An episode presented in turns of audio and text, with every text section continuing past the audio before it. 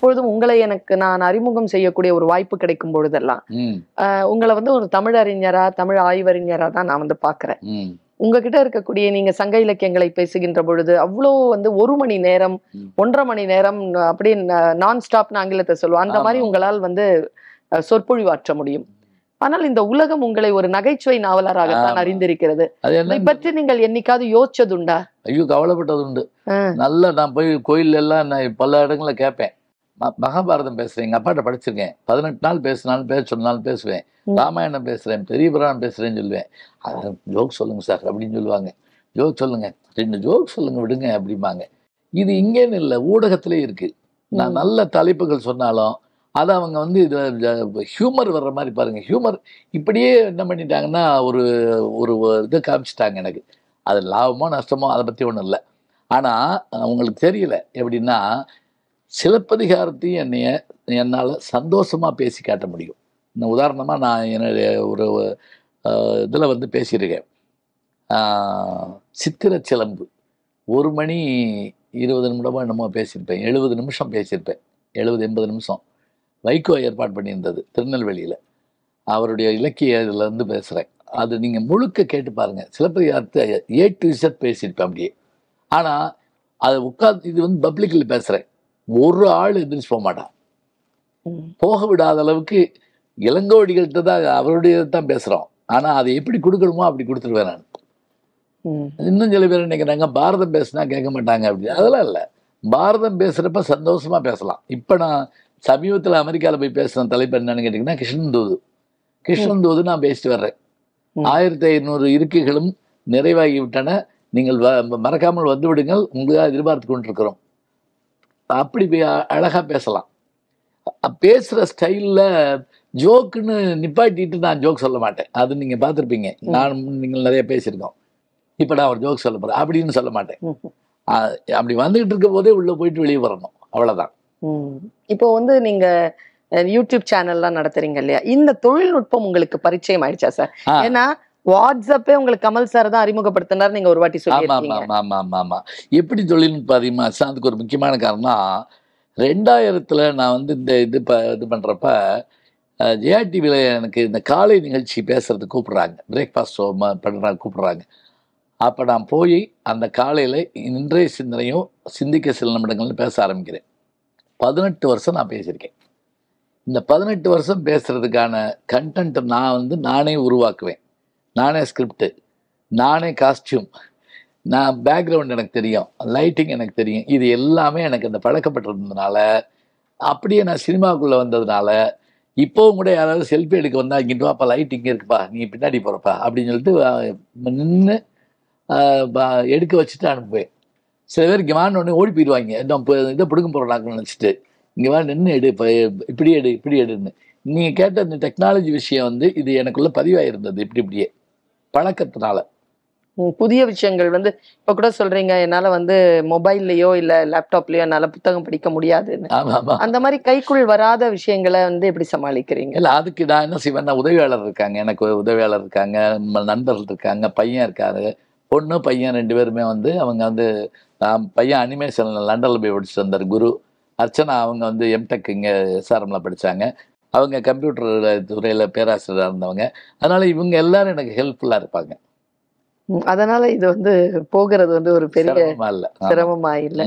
இப்போ உங்களுடைய இலக்கு அப்படின்னு சொல்லிட்டு நீங்க வந்து மேடையில் இங்க நான் பேசணும்பா அப்படின்னு சொல்லிட்டு குறி வச்ச ஏதேனும் மேடை ஆ அது நிறைய இருக்குது.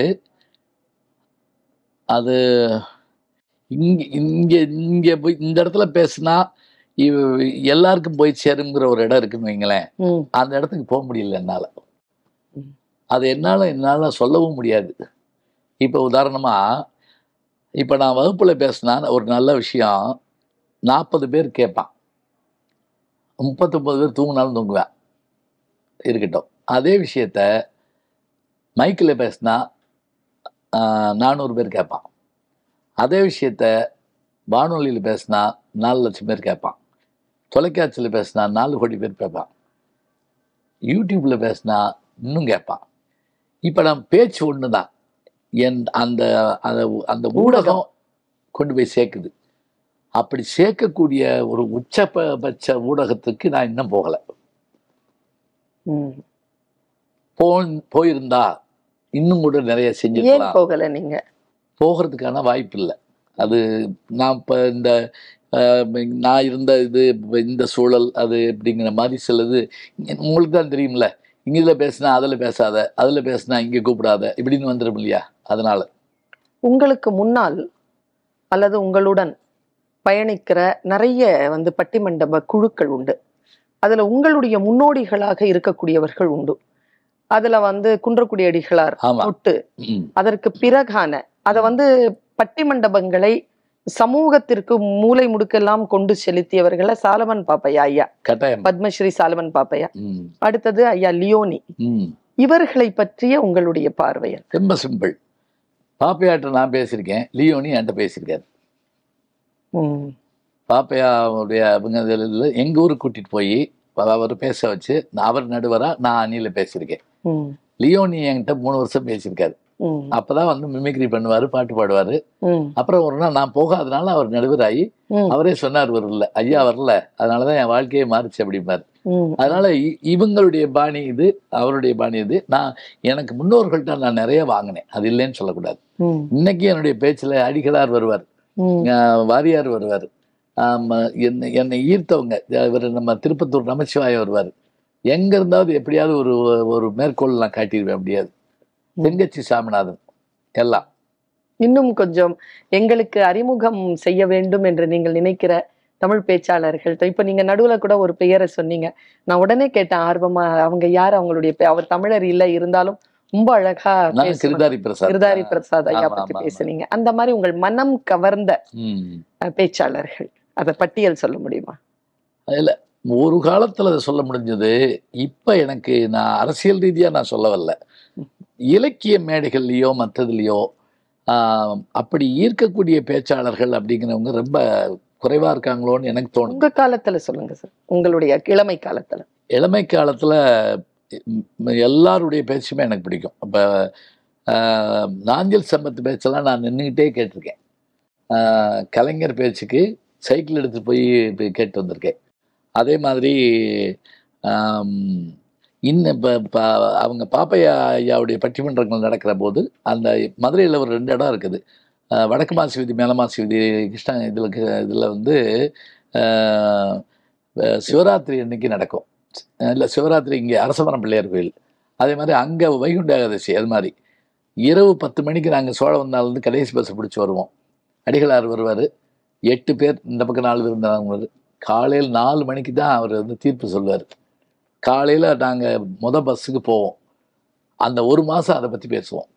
இந்த பக்கம் ராஜாராம் அந்த பக்கம் தாக்கு சுப்பிரமணியம் காந்திமதியின் ஒரு அம்மா அடே அப்பா அவங்க மாதிரிலாம் இன்னொரு பேச்சாளர் பார்க்க முடியாது. இதெல்லாம் அவன் அந்த காலத்தில் எங்களுக்குள்ள பதிவானவங்க அவங்கெல்லாம். எல்லாம் மதுரை. அதுதான் பெரிய ஆச்சரியம். இக்காலத்துல ரொம்ப சிறப்பா பேசிட்டு இருக்கிற உங்களுடைய பட்டியல்.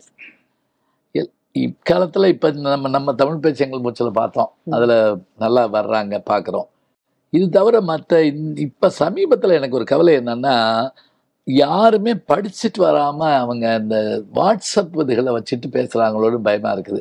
இல்லைன்னா கேட்டுட்டு பேசுகிறாங்க கேட்குறதுல வந்து அவ்வளோ தூரத்துக்கான இப்போ நான் பேசுகிறதுலே கூட சில இதில் நான் வருஷங்கள் மாற்றி சொல்லிடலாம் இடங்கள் மாற்றி சொல்லிடலாம். சில இதில் குறைபாடுகள் இருக்கலாம். ஆத்தென்டிக்காக சொல்கிறதுக்கான விஷயங்கள் சொல்ல முடியாது. அதனால் இப்போ எனக்கு இன்னும் என்னை இன்னும் கவர்ந்த மாதிரியான சில இன்னும் பார்க்கல. இல்லைன்னா என்ன பண்ணுறாங்க பாட பாட போயிடுறாங்க அவங்க படக்குன்னு. நம்ம ரெண்டுத்துக்கு பாட வரலைங்கிறதுக்காக நான் வந்து இதாக சொல்லலை. ஏன்னா கோவப்படுறவங்க எப்படி இந்த சில பேருக்கு நகைச்சுவை பிடிக்காது. சில பேருக்கு ஏன் நான் அதெல்லாம் இல்லை. நான் நகைச்சுவையும் பிடிக்கும். நல்லா பாடினாங்கனாலும் பிடிக்கும். எங்க என்னுடைய டீமில் கூட நல்லா அருமையாக பாடுவாங்க. சார் இப்போ இந்த காலத்துல கான்டெம்பரரியா உங்க மத்தியில பேசிட்டு இருக்கக்கூடியவங்க சுகி சிவம் ஐயா இருக்கிறாங்க. தமிழறிவுமணியன் ஐயா இருக்கிறாங்க. இவங்களுடைய பேச்செல்லாம் இவங்கெல்லாம் ரொம்ப இப்போ நான் சுகிசிவா அவங்களுடைய பேச்செல்லாம் விடாமல் கேட்டுக்கிட்டு இருப்பேன். அவங்களோடய நான் பேசியிருக்கிறேன்.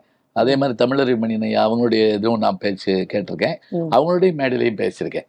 அவங்களாம் நல்ல கோட்பாடுகளோட இதோட பேசக்கூடியவங்க தான். இவங்க இது என்ன கஷ்டம்னா முந்தியும் இல்லை பிந்தியும் இல்லை என் கூட இருக்காங்க.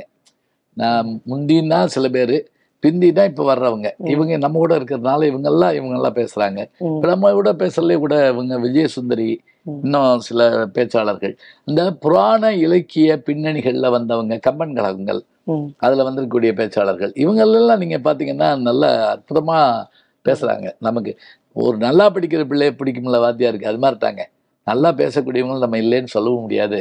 விடவும் மாட்டோம் நம்ம. அது உண்மையும் கூட. அவங்ககிட்ட இருந்து எவ்வளவு செய்திகள் வாங்க முடியுமோ வாங்கவும் செய்வோம். ஜெயா டிவில பதினெட்டு ஆண்டு காலமாக. அஹ், புரட்சி தலைவி அம்மையார். ஜெயலலிதா அவர்கள் உங்களுடைய பேச்சை பார்த்ததுண்டா? அதை பற்றி நீங்கள் நல்லா, இரண்டு. பேரும் பேசக்கூடிய ஏதேனும் சூழல் சார்? எப்பன்னு கேட்டிங்கன்னா நான் பேசுறேன்னு அவங்களுக்கு தெரியும். ஆனா அவங்க பார்த்தாங்களா என்னன்னு எனக்கு தெரியாது. கலைமாமணி விருது ரெண்டாயிரத்தி ஆறுல நான் வாங்குற போது அந்த கலைவாணர் அரங்கத்துல தான் அவங்க தான் இப்போ எனக்கு விருது விருது கொடுக்குறாங்க. ஆஹ் புன்னக்குடி வைத்தியநாதன் தலைவராக இருக்கிறாரு. பிபி சீனிவாஸ் வந்து துணைத் தலைவராக இருக்கிறாரு. செயலாளராக இருக்கிறார். அப்போ அந்த அந்த அம்மாட்ட போய் நான் வாங்க போகிறேன் வாங்குறப்ப எக்கச்சக்கமாக சொல்லி அனுப்புகிறாங்க அங்கிட்டு பேசிடக்கூடாது இங்கிட்டு பேசக்கூடாது இப்படி பண்ணக்கூடாது அப்படின்னு சொல்லி. நான் போன உடனே அவங்ககிட்ட வாங்குறப்ப அம்மா நான் தான் ஏடிவியில் காலையில் பேசுகிறேன் ஐயோ நான் ரெகுலராக பார்ப்பேன். எனக்கு ரொம்ப பிடிக்கும். இவ்வளோ இது என்கிட்ட பேசுகிறாங்க எங்கள் ரெண்டு பேத்துக்குள்ளே ஒரு ஒரு நிமிஷத்தில் நடக்கிற ஒரே ஆள். கீழே வந்தோடனே அஞ்சாறு பேர் அதிகாரிகள் வந்து என்னாச்சு? என்ன பேசுறீங்க? என்ன பேசுறீங்க? இல்லை எந்த தொகுதியில் நிற்கிறேன்னு கேட்டாங்க நான் சரின்னு சொன்னேன். எப்படின்னு தெப்பு அப்படியே ஸ்டன் ஆகிட்டேன் என்ன என்ன பேசிட்டேன் நான்? அவ்வளோதான் ஒரு நிமிஷம் பேசிட்டு வந்தேன் அப்படின்னு நான். ஐயா முத்தமிழ் அறிஞர் கலைஞர் உடன் உங்களுக்கான ஏதேனும் ஒரு உரையாடல் நடந்தது நல்லா அடையாப்பா. அவரு நான் செல்ல பிள்ளை யாருக்கு அதெல்லாம் தெரியாது. அதாவது தொண்ணூற்றி அஞ்சில் இங்கே நம்ம கோகலே அரங்கத்தில் ஏஆர் லட்சுமணன் அவர்கள் வந்து ஒரு கூட்டத்தில் என்னை பார்க்குறாரு குளிபிரைன்னு ஒரு ஊரில். அது என்ன சோகம்னு கேட்டிங்கன்னா வழக்கமாக சோகம் தான் அது. என்னை கூப்பிட்டு ஆளே காணா போயிட்டான் நான் போய் அங்கே உட்காந்துருக்கேன் பெருங்கூட்டம். ஆளையும் காணும் வேறையும் காணும். கூட்டம் நடந்துகிட்டு இருக்கு. வரவேற்புரை தலைமையுரை நம்ம நன்றியுடைய வரைக்கும் போயாச்சு. நான் யார் என்னை கூப்பிடவும் இல்லை ஒன்றும் இல்லை. திடீர்னு அவர் கமலா தேட்டர் அதிபர் இருக்கார் இல்லையா? பேர் என்ன? ஆம், டக்குன்னு பேர் வர மாட்டேங்குது. PN Chidambaram PN PN city. அவர் என்ன பண்ணுறாரு என்ன நீங்கள் இப்படி உட்காந்துட்டு இருக்கீங்களா? அவருக்கு என்னை தெரியும் பல இடங்களில் கூட்டத்தில் பார்த்துருக்காரு. இல்லைங்க இப்படி என்னை கூப்பிட வந்த ஒரு ஆலயங்கணகம் பெரியங்கனா உட்காந்துக்கிட்டு இருக்காரு சரி நன்றியோட சொல்லிட்டாங்க. மத்தியானம் சாப்பாட்டு கூட்டம் போக போகுது. ஏஆர் லட்சுமணன் வந்திருக்காரு நீதியரசர். அவர் பைக்கை பிடிச்சி பெரிய பேச்சாளர் வந்து பேசாமல் உட்காந்துக்கிட்டு இருக்காரு. யாரும் கூப்பிடாம இருக்காங்க. ஒரு பத்து நிமிஷம் அவர் பேசட்டும். இவர் நீதியரசரை உட்கார சொல்றார். கொஞ்சம் இருங்களேன் அப்படின்னு. நான் உடனே ஒரு பதினஞ்சு இருபது நிமிஷம் பேச ஆரம்பிச்சேன்ல. யாரும் சாப்பிட ஒ- ஒரு மணிலேருந்து ஒன்னே முக்கால் வரைக்கும் அப்படியே இருக்காங்க. அவர் உடனே என்ன பண்ணாரு? நீங்கள் என்ன பண்ணுங்க? இதில் சென்னையில் ஒரு கூட்டம். பேச வந்திருக்கேன். அப்படின்ட்டாரு. சரின்ட்டு நான் உடனே சந்தோஷமா இருந்துச்சு. யார்? த கலைஞர் தலைமையில். அடே. முத கூட்டம் சென்னையில் கலைஞர் தலைமையில் வந்திருக்கேன்ட்டார். எனக்கு கைகால் ஓடலை. ஏன்னா நான் வந்து சின்ன பிள்ளையிலிருந்து அவருடைய வசந்த புறம் மேடைகளில் பேசி காட்டுவேன் எங்கே வேணாலும் பேசுவேன். அவ பூம்புகார் படம்லாம் ஒரு பத்து தடவை பார்த்துருப்பேன். அவருடைய வசந்துக்காகவே எல்லா இதையும் பார்த்துக்கிட்டு இருப்பேன். அவரோட பேச போகிறோங்கிறதுனால இவர் சொல்லிட்டாரு நான் போயிட்டேன். எக்மோரில் வந்து ஃபோன் பண்ணுறேன் அவருக்கு ஒரு டெலிஃபோன் பூத்தில் இவருக்கு நீதியரசருக்கு. வந்துட்டேங்க. வீட்டுக்கு எங்கே வரணும்? அவர் கிரீ அந்த இதில் கிரீன்வேஸ் சாலையில் அவர் வீடு இருக்கு. வந்துட்டிங்களா? ஒரு பேச்சாளர் வந்து ஒரு கூட்டத்துக்கு ஆர்வமாக அரை மணி நேரம் முந்தி வரலாம் ஒரு மணி நேரம் முந்தி வரலாம். ஒரு மாதம் முந்தி வரக்கூடாது. அடுத்த மாதம் எட்டாம் தேதி தான் இந்த கூட்டம். இது பிப்ரவரி. நான் உங்களுக்கு மார்ச் மாதம் சொன்னேன். நீங்கள் டிக்கெட் போட்டு என்கிட்ட அப்பயாவது கேட்டிருக்கலாம். இப்போ ஒன்றும் இல்லை. வாங்க வீட்டில் குளிச்சு சாப்பிட்டு மெட்ராஸ் சுற்றி பார்த்துட்டு போயிட்டு அடுத்த மாதம் வந்துருங்க அப்படின்ட்டாரு. ஒரு மாதம் முந்தி போயிருக்கேன். இப்படிலாம் எங்கே கே ஏன்னா கலைஞர் மேலே இருக்கக்கூடிய ஆர்வமும் தமிழ் மேலே இருக்கக்கூடிய ஆர்வமும் அப்படி. அப்புறம் கரெக்டாக இதுக்கு வந்துட்டோம். வீட்டில் எல்லாம் கூட்டிட்டு வந்துட்டேன். கலைஞரோட பேசுகிறதுனால கூப்பிட்டு வந்து அந்த கோகுலை ஹாலில் தான். நன்னன் ஐயா கலைஞர் நான் மூணு பேர் தான் அவர் தான் த இது மணவழகர் மன்றத்தில் நடத்துகிறாங்க இலக்கியமும் நகைச்சுவையும் எனக்கு தலைப்பு. சரி. சொல்லும் செயலும் கலைஞருக்கு. அதே மாதிரி நன்னன் ஐயா அதை ஒன்று என்னை முதல்ல பே மூணே பேர் தான் மேடையில் பேச்சாளர் சரி சரி. நான் முதல்ல பேசுகிறேன் ஒரு இருபது முப்பது பேர் தான் உட்காந்துருக்கேன் நாலரை மணி இருக்கும். அப்போ எதிர்க்கட்சி தலைவர் அவர். தொண்ணூத்தஞ்சு தொண்ணூத்தாறில் தான் திருப்பி வர்றாங்க. ஆமா. அதனால் எதிர்க்கட்சி தலைவராக இருக்கார். நான் பேச ஆரம்பிக்கிறேன். கொஞ்சம் கொஞ்சமாக கூட்டம் அந்த பாக்ஸ் வெளியே வச்சுருக்கோம் உள்ள கூட்டம் விடு விடுன்னு வந்து வந்து வந்து வந்து கீழே மேலே ஃபுல்லாகி போச்சு கால்.